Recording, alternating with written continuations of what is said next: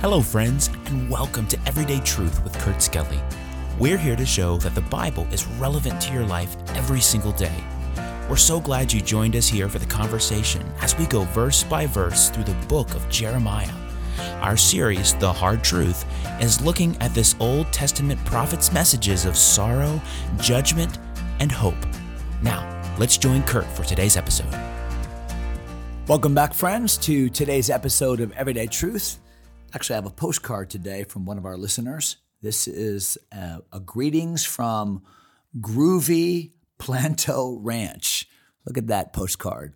Groovy Planto Ranch. And that's from our listener, Doug Binkley uh, from Michigan. So, Doug, appreciate you listening. What a blessing. Love the postcard.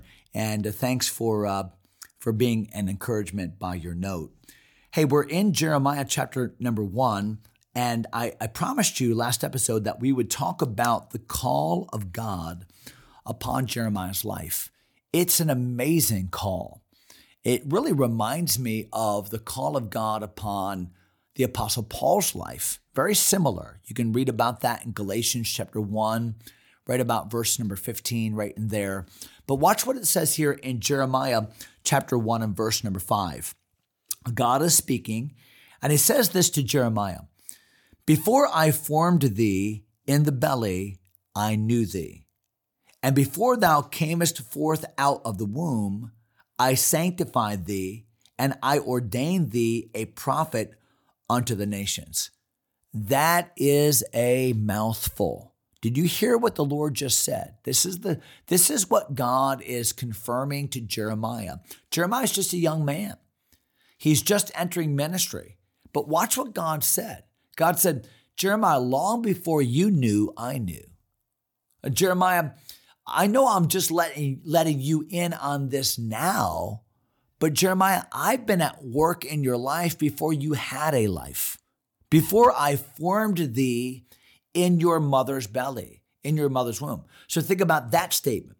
Before I formed thee. So God formed him. God was the one at work in the womb. What a powerful verse, by the way, to speak about the sanctity of the life of a child in the womb. There is absolutely no wiggle room.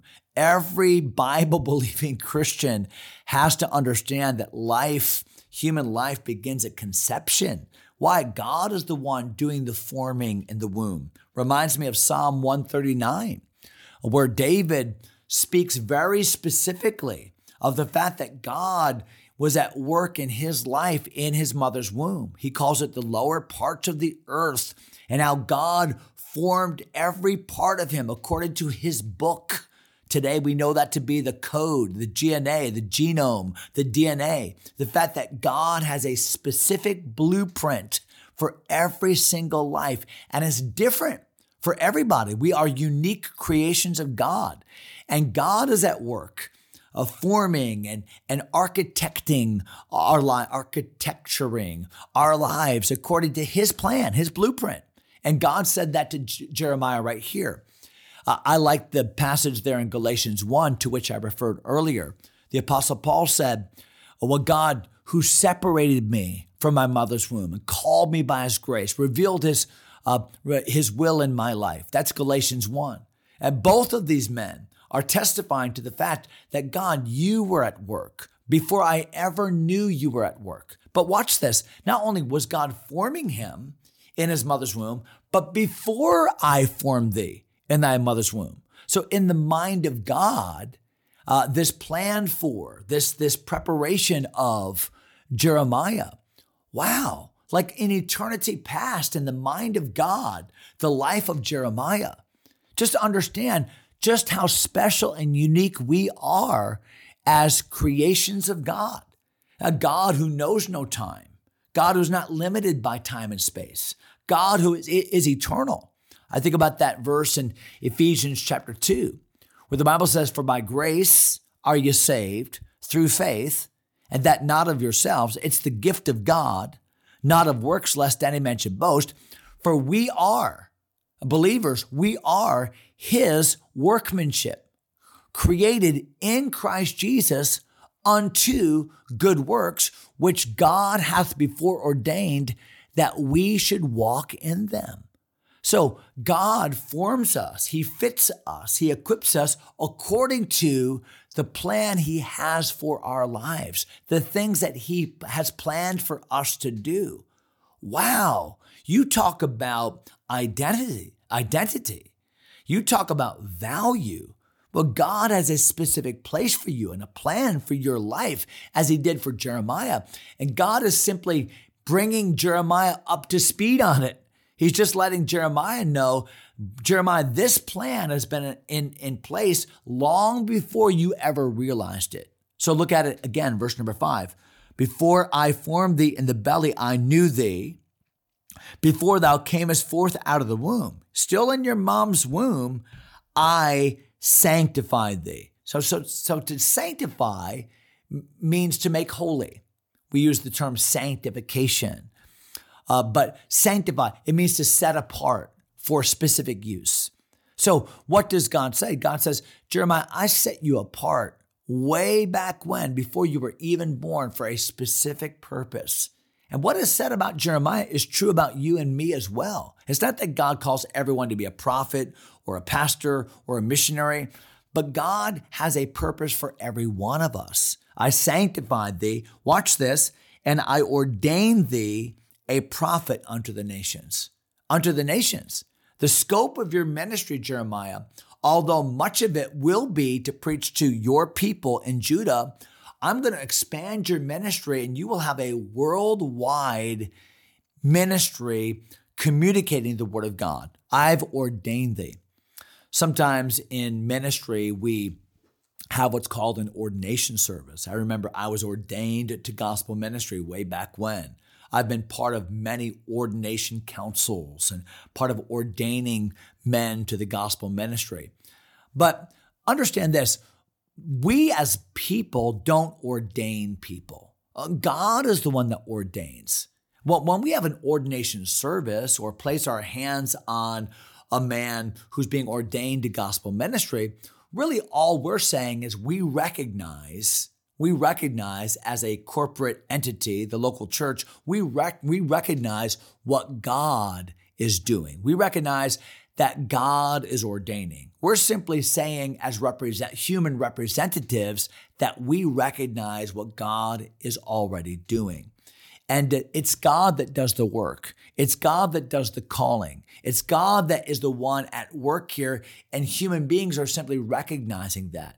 Indeed, Jeremiah is simply, for the first time as a young man, recognizing what God has already been doing in process in his life from before he was even born. Wow, what an exciting thought that is. Now, look at verse number six.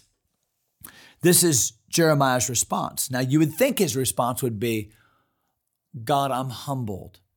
And Lord, if this is something you're doing, I accept it. Because God, whatever you do, you do well. And you would never guide me and lead me into a position that you didn't, by your grace, intend to fulfill in my life.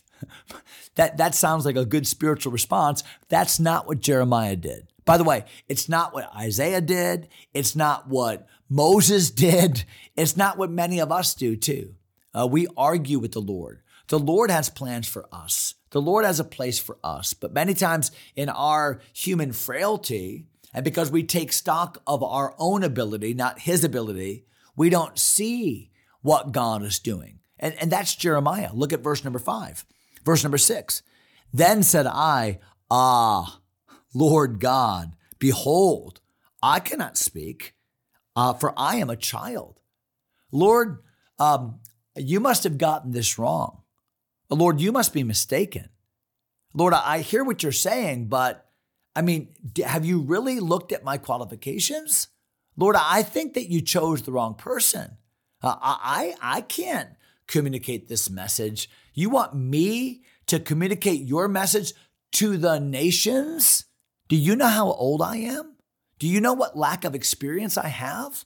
I'm just but a child. You obviously have called me either prematurely or uh, you have called me mistakenly because I am not your man. Isn't it interesting how Jeremiah, in essence, here is disagreeing with the Lord. Understand this principle that wherever God guides, he provides. Wherever God leads, he feeds. And God is not in the in in the habit of equipping people and then calling them. That's not the way God does it. No, God calls people and equips them. See the difference? He will equip the call. He doesn't call the equipped. He equips the called. I think Paul referenced that to the Corinthians when he said, Not many noble of this world, not many of the talented, you know, uh, impressive people of this world are called. No, he, he's chosen the weak things of this world to confound the wise. Understand that when God calls people, humanly speaking, a lot of times you can't figure it out. Why would God call that person? But God gets the supreme glory when he calls the people that don't seem to be impressive. People like Jeremiah that don't seem to have credentials, that don't seem to have the experience, that don't seem to have the ability. And God gets great glory. In fact, sometimes when people look like they should be great natural born leaders, God gives them weaknesses and physical disabilities or thorns in the flesh so that they don't get so high on the hog. They don't get so full of themselves. Remember the situation with the Apostle Paul, where Paul said, Take this thorn away from me. And God said, No. My strength is made perfect in weakness, in human weakness, because then you'll rely upon me, and my grace is sufficient for you. And so, whereas Jeremiah is making excuses, his excuses are not valid. Just as Moses made excuses, his excuses were not valid because God had a plan and a purpose, and God knew exactly what he was doing. Look at verse number seven. But the Lord said, so the call of God, verse five, the response to the call of God, verse six, and now the response to the response of the call of God. In verse seven, what does God say to Jeremiah's excuse? I love it. Verse number seven. But the Lord said unto me, Say not, I'm a child. Jeremiah, quit making excuses.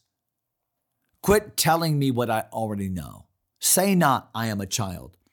For thou shalt go to all that I shall send thee, and whatsoever I command thee, thou shalt speak. Jeremiah, quit focusing upon who you are and begin focusing upon who I am. Quit thinking about your words or what you must say or what your ability is, and know that your only job is to obey me. Any child can repeat what his parent says. Any child can go in the authority of mom or dad. We learned that at our house growing up. I have three boys, they're all grown and married, and one daughter, she's grown and married, and she's the youngest. How many know that when your daughter's the youngest, she's on the princess plan? But also, she loved to represent dad.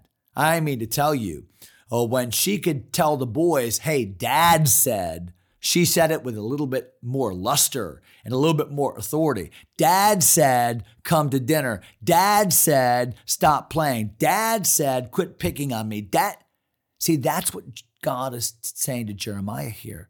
Jeremiah, your job is not to be somebody or to have inherent authority or to have the age or the experience. Your job is simply to tell people, faithfully tell people what I tell you to tell them. That's the simplicity of it, isn't it? And that's still the simplicity of it when it comes to preaching, to teaching. That's why we do everyday truth, because our job is simply to say, what does the Bible say? Let's teach it. Let's learn it. Let's live it. Let's do it God's way, not ours. That's all the time that we have for today. So we're going to quit right there in verse number seven. We'll come back to verse number eight next time. Hope you'll join us for that. God bless you, my friends. Thanks for taking time to listen. If you enjoy Everyday Truth, go ahead and subscribe to the podcast or share it with a friend. Until next time, God bless.